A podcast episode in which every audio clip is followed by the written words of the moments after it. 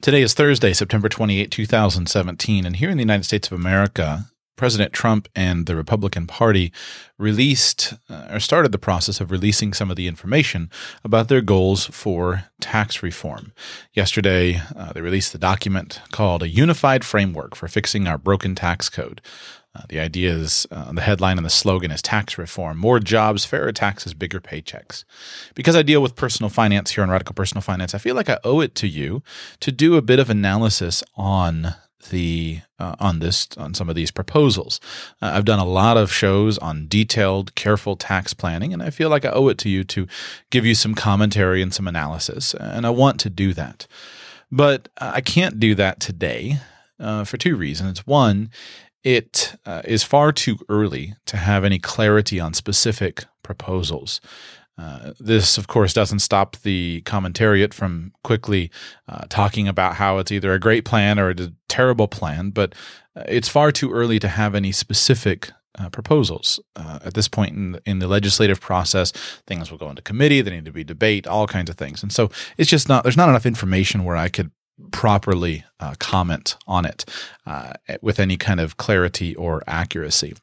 Number two reason is just simply this subject and the way that this subject is handled utterly depresses me. Uh, this morning I worked through and I said, okay, well, let me go and start reading uh, some of the analysis, some of the news from people that I uh, appreciate and people that are popular in the in the press, and I find the whole thing utterly depressing. Now, I promise I'm not going to depress you in this show. I do have a plan. but I just sat here and shook my head and I said, How can I create anything positive for you? I don't want to depress you. And I'm so tired of the, the political nonsense that, that, that I'm sick and tired of it but then I think we're probably all in the same place. It, it, it just feels like nobody wants to tell the truth. Nobody wants to have a debate about substance. Nobody wants to d- debate issues. We all just want to argue. Uh, I'm tired of it. So here's what I thought I would do, uh, and what I'm going to do. I'm going to ask you some questions and give you an opportunity to think through your personal philosophy. Uh, I've come up with a list of questions that are philosophical questions that I think will be useful to you uh, to just consider your own personal philosophy. And your answers to these questions will largely determine uh, your approach to uh, specific proposals, whatever those specific proposals are that come out in the coming days.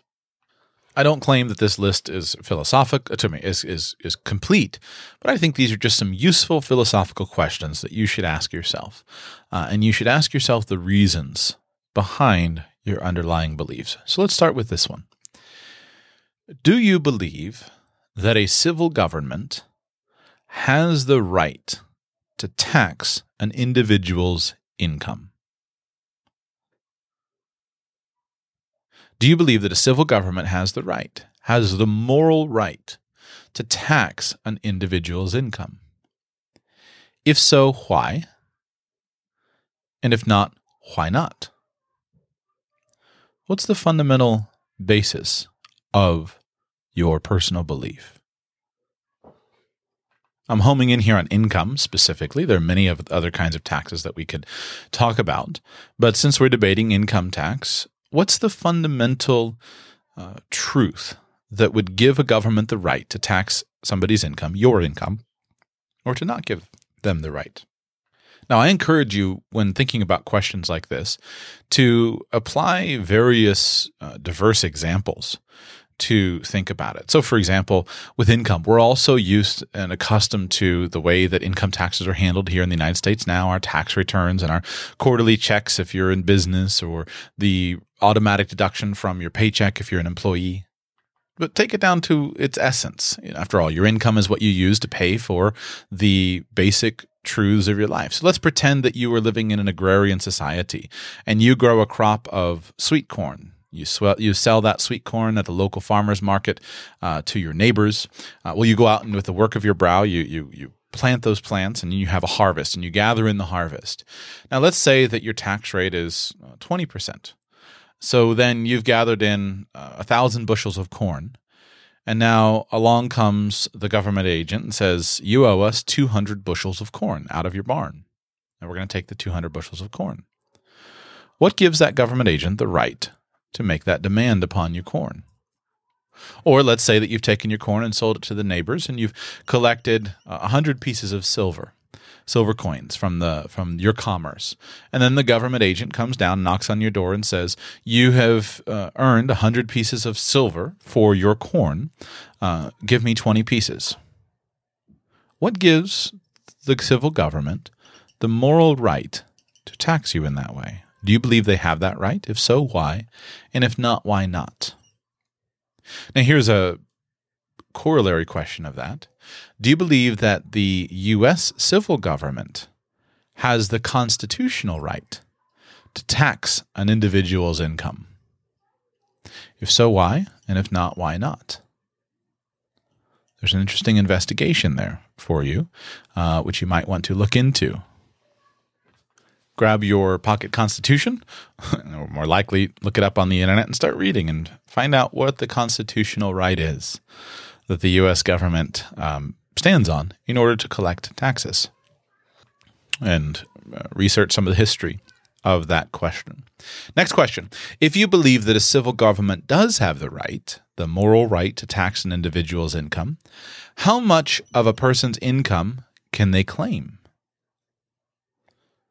What's the right number of how much a person's income the government can claim? And how would you know? How would you know what that right number is? For example, if they had a thousand bushels of corn that they that you gathered in from your crop in front of your house, or if you had the silver pieces that you uh, silver coins that you earned uh, from a simpler era, the silver coins that you earned from building tables and chairs and selling them to your neighbors, how many of those bushels of corn does the civil government have the right to? How many is the right number? Or how many of those pieces of silver uh, coin does the government have the right to? What is the right number, and how would you know if that were the right number? How would you know if 20 pieces out of your 100 pieces of silver is the right number, or 10, or 15, or 50, or 95, or 100? How would you know? Next question Do you believe that everyone should be required to pay income taxes? If so, why? And if not, why not? Again, do you believe that everyone should be required to pay income taxes? If so, why? And if not, why not? Now, I'll come out of philosophical question mode for a moment just to add a little bit of personal touch to this.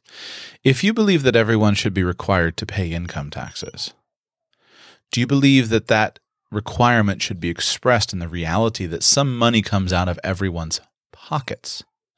This is one of the biggest challenges that we face right now in the US American context. When we come to the question of tax policy and appropriate tax policy, about half the country doesn't pay any income taxes effectively. And there's a very different way of approaching taxes.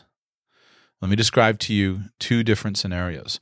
Many Uh, high income earners, many business owners, every quarter write a substantial check out of their checking account to the U.S. Treasury Department. There are many business owners who, when they prepare their returns at the end of the tax year, write a substantial check to make up for what they didn't pay in their substantial quarterly checks to the U.S. Treasury Department. On the flip side, there is a substantial percentage of the population that looks forward to the filing of their tax returns because it means that they get money into their checking account to spend. This is a consistent theme for many people. They look forward to filing their income taxes because they get a nice check from the Treasury Department. If you ask people this question, it's one of my favorite questions How much did you pay last year in income taxes? You'll get very different answers to that question depending on the part of society that you're working in. Some people say I wrote a check for thirty thousand dollars. Some people say, "Oh, I did. I got. A, I got a check back for five thousand dollars." So, do you believe that everyone should be required to pay, actually pay income taxes? If so, why? And if not, why not?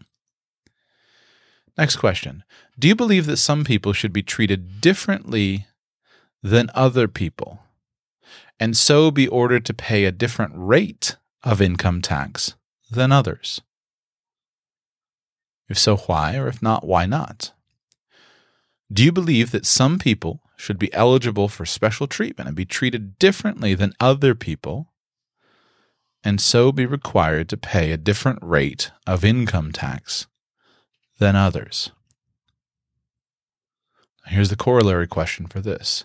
If you believe that some people should be treated differently and be ordered to pay a different rate of income tax than others, how would we determine who should be treated differently and how much of a difference there should be?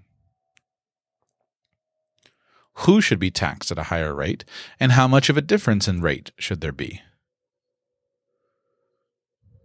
How would you know? How would you prove that? Next question. Do you believe that government tax policy should be used to incentivize certain behaviors or to disincentivize other behaviors? Do you believe that government tax policy should be used to incentivize certain behaviors or to disincentivize other behaviors? If so, how would we know what behaviors should be incentivized or which ones shouldn't? How would we know which ones we should encourage? Let me give you an example. The U.S. tax code has certain provisions in it that relate to marriage and children. Depending on how we uh, look at this, we could view these as a penalty for example, the frequently referred to marriage penalty, or we could refer to this as an incentive. For example, if you have children, you're eligible for a child tax credit. So the idea is this may be an incentive for people to have children. Well, how do we determine if that's what the government should be encouraging or shouldn't be encouraging? I've spent quite a bit of time in my life reading uh, various feminist authors and various LGBT activists. One oft repeated theme is that among feminist authors and some LGBT activists that I've read is that marriage is an institution of oppression. Thus, if we encourage marriage, we're encouraging and expanding the immoral patriarchal society and structure. So we should not be encouraging marriage. Or another expression of this would be children. Some people believe that children are a positive force for good. Some people believe that children lead to oppression. For example, one of the uh, fundamental legal reasonings behind why the United States of, uh, of America has laws legalizing the abortion of children is that without a right to abortion, a woman is inferior to a man because she has to carry a baby. And so, therefore, if a man doesn't have to carry a baby, then a woman shouldn't have to carry a baby either. So, children can lead to oppression. So, should government tax policy be used to incentivize marriage children or to disincentivize marriage children? And how would we know which behavior should be incentivized and which one shouldn't? One interesting change as of late is that there is a dramatic, uh, there's a dramatic change happening in some countries regarding tax policy and children. Shared an article on my Twitter feed last week about I can't remember which Scandinavian country it was, but uh, they uh, this particular country is dying off uh, uh simply because the birth rate for uh, that particular country is well below the replacement rate. Uh, and so the government has done practically everything they can with tax policy to pay parents to have children, to have substantial uh, parental benefits, and to, to pay for all the expenses of childbirth, et cetera. Uh, and yet, still, uh, the population is not seemingly reacting to this governmental tax policy. And the population of this country, that, that particular country, is headed for uh, continual decline. And this is a major problem because um, the vast majority of our governments are built upon the principle of our having more and more children. Most of the governmental programs depend on higher future tax revenues that are needed in order to pay off the promises to past generations. It's a classic Ponzi scheme. And without new children, new taxpayers coming in, then this whole scheme falls apart. It's based upon children. So, should government tax policy be used to incentivize certain behaviors and disincentivize others? And if it should, how would we know which behaviors should be incentivized and which ones shouldn't. Many examples we could go to. A common one would be de- uh, deductions for real estate interest, mortgage interest in the United States of America. Should a government be encouraging homeownership? If so, why? And if not, why not? Next question Do you believe that tax policy should be used to give some people special benefits because of certain behaviors or because of a certain status? Do you believe that tax policy should be used to give some people special benefits because of certain behaviors or certain status? For example, do you believe that the local city government in your town or the state government should give a company special tax concessions in order for them to choose to move their business into your town? Say, we're not going to charge you taxes or we're going to charge you a lower rate of taxation because you're bringing your business to our town. Whether it's an NFL stadium or a local biotech engineering facility or a local um, entertainment complex,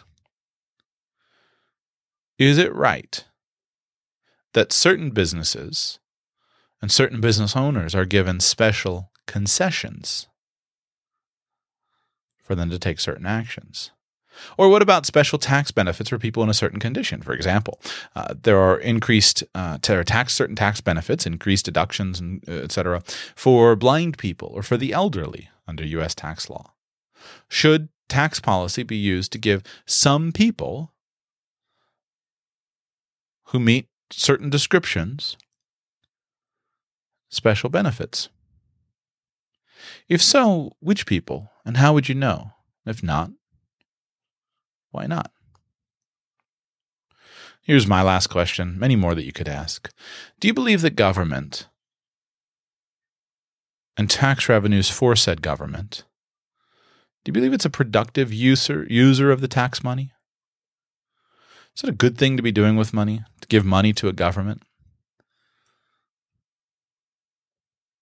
Or do you see government as an unproductive user of tax money? If government is a productive user of tax money, then um, shouldn't we be trying to get as much money into the government control as possible? If it's very productive? Or is government unproductive? And if so, should we be trying to get as little money into the hands of the government as possible?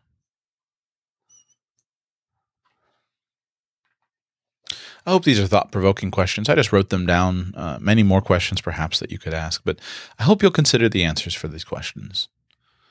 And I hope you'll consider the support that you have for those answers. The answers to your questions will largely determine where you come out on a particular opinion. Now, let me just close today's show with a few thoughts and a few comments, uh, a little bit of commentary on the forthcoming political debate in our country for the coming uh, months. I really don't think it matters much. I really don't.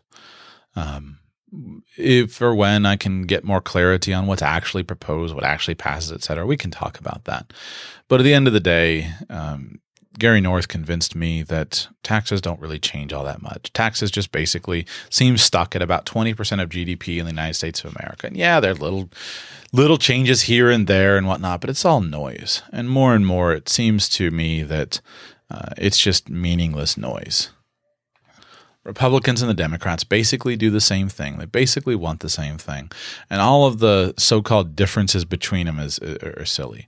Uh, for example, the the Republicans, the evidently from the information that we have right now about the forthcoming Republican framework for tax reform, um, is that instead of having seven different tax brackets, things would be simplified into three tax brackets of 12%, 25%, and 35%. This is not a fundamentally different philosophy from the current uh, system that we live under. For example, nobody is is recommending or advocating for any kind of non-progressive tax rate, for a flat tax rate of any kind. Everyone believes, evidently, both Republicans and Democrats believe that people who earn a higher income should pay a higher rate of taxes. So both Republicans and Democrats, when asked the question, do you believe that some people should be treated differently than others and so be ordered to pay a different rate of income tax than others? Both Republicans and Democrats would answer yes. Now, why they would answer yes, I don't know why. Maybe they believe differently. I would say it probably just comes down to political expediency. Uh, at least for the Republicans, it's probably politically political expediency. They know they can't get a flat uh, a flat tax through, uh, politically speaking, or they don't think they can. And so they're having a basically a tiny debate about whether there should be seven different rates or three rates. It's meaningless. It, it doesn't matter. So don't buy into the hype that any of this stuff is going to really matter.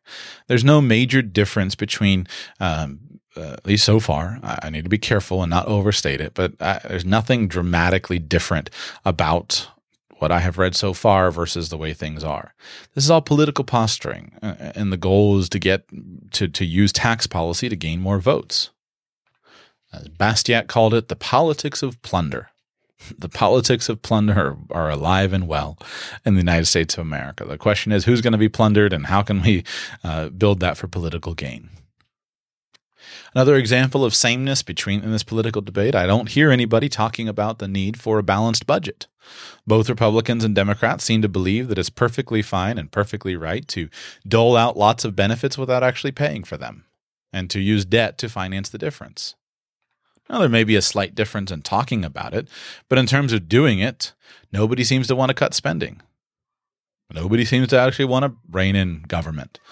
And so everyone's got the best possible uh, solution. We can play around with taxes, which uh, the debate over taxes will please our various constituencies and and um, uh, please our certain people to buy more votes from here or buy more votes from there.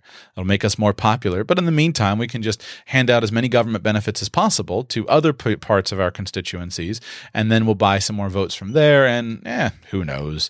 Maybe someday, a hundred years in the future, the economy will have grown enough that that uh, the debt can be handled. It all seems rather silly to me. I believe that this practice that we've all and practically every uh, large, least large Western government uh, in the world has latched onto, I believe this practice is fundamentally immoral. You can't continue to say, we're going to run up the credit card bills and pass it along to future generations. It, it's terrible. It bugs me to no end when people want to go out and talk about cutting taxes and not cutting spending. Uh, frankly, if I had my druthers, I'd, I, I would be happy for people to have a debate about actual tax policy and actual spending policy. But let's actually make the checks real. Let's actually make the budget balance and say you've got to spend the money. So if you're going to pass a new government program, you got to actually pay for it. And you find out if your tax constituents actually want to write the checks for it. And if they do, if they if you decided that it's all about the votes and if people want to vote for it and they want to vote themselves new government programs, that's fine. But make sure you actually pay for them not just sell them and give away money for free while meanwhile no one ever pays the bill. Anyway, finally, remember that um, taxes, most taxes are largely optional. You can safely ignore most of this debate. It's not going to matter much to you.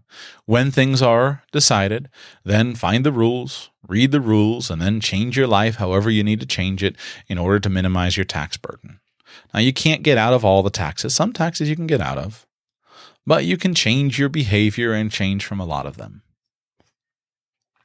The people who who really get screwed with taxes are those who don't read the rules. So you read the rules and play the game. And then finally, be encouraged with the increase in global competition. One of my favorite things, actually, about the framework that was um, released, and uh, it's probably a political no go um, because everyone's going to play their games. But one of my favorite things, personally, is the removal of the deduction for um, state and local government taxes. Uh, now, that, of course, penalizes high tax states. For example, California, New York, Massachusetts, etc., where residents of those states pay get major deductions for all their state taxes that they pay. But I love that. If that were to actually pass, that would be that would be great because then it forces reality more and more onto the states and it brings in more and more competition. For the last few years, I I see that there's a substantial migration happening across the country. People are moving out of high tax jurisdictions and moving into lower tax jurisdictions. I've promoted here on the show the website savetaxesbymoving.com. If you go into Save Taxes by Moving and you type in your city and your state where you live and what your filing status is and how old you are and what your annual earnings are and where you'd like to move to, it'll calculate for you the change in your uh, in your taxes. And it's so easy to do. It gives people the value of being able to show it. For example, I just popped in if I'm 30 years old and I have three dependents, I'm married, filing jointly, three dependents, and uh, I'm earning $150,000 per year, and I move from Boston, Massachusetts to Dallas, Texas, I would have an annual savings of $6,720 per year well, six thousand seven hundred twenty dollars per year, um, amortized or, or, compounded out over the course of an investing lifetime at a reasonable rate of uh, interest could very easily be in excess of a million dollars extra toward at, at 60, 65, 70 years old. So sometimes the, if the cost of taxes, unless there's an offsetting income benefit, the cost of taxes of living in Boston, Massachusetts versus somewhere else is substantial. And that's happening nationally with the competition among the states, and that's happening internationally. I have to keep a close eye myself on other international jurisdictions. And if I get to the point where uh, my income comes to the point where uh, it's worth it, I very seriously would consider changing my uh, where I lived, just to av- avoid the taxation. And I think that's growing more and more. Now it's largely on the periphery not a lot of people that really are doing this stuff, but you can. So this global competition is forcing more and more is forcing reality onto some of the politicians, and that's a positive trend. So I guess that's what I wanted to share with you. I hope that these questions are thought provoking for you. I hope they cause you to assess your personal philosophy, your ideology, uh, and think through carefully the why questions use it as a chance to uh, consider your own beliefs. Even in some of these questions, when I was writing them out, I thought, you know, I'm not sure my answer to that question. I, I know what I think I believe, but I can't really defend the why very well. I need to do some homework. Well, I hope that they're thought provoking for you and you take them and do the homework as well. This show is part of the Radical Life Media Network of podcasts and resources. Find out more at radicallifemedia.com.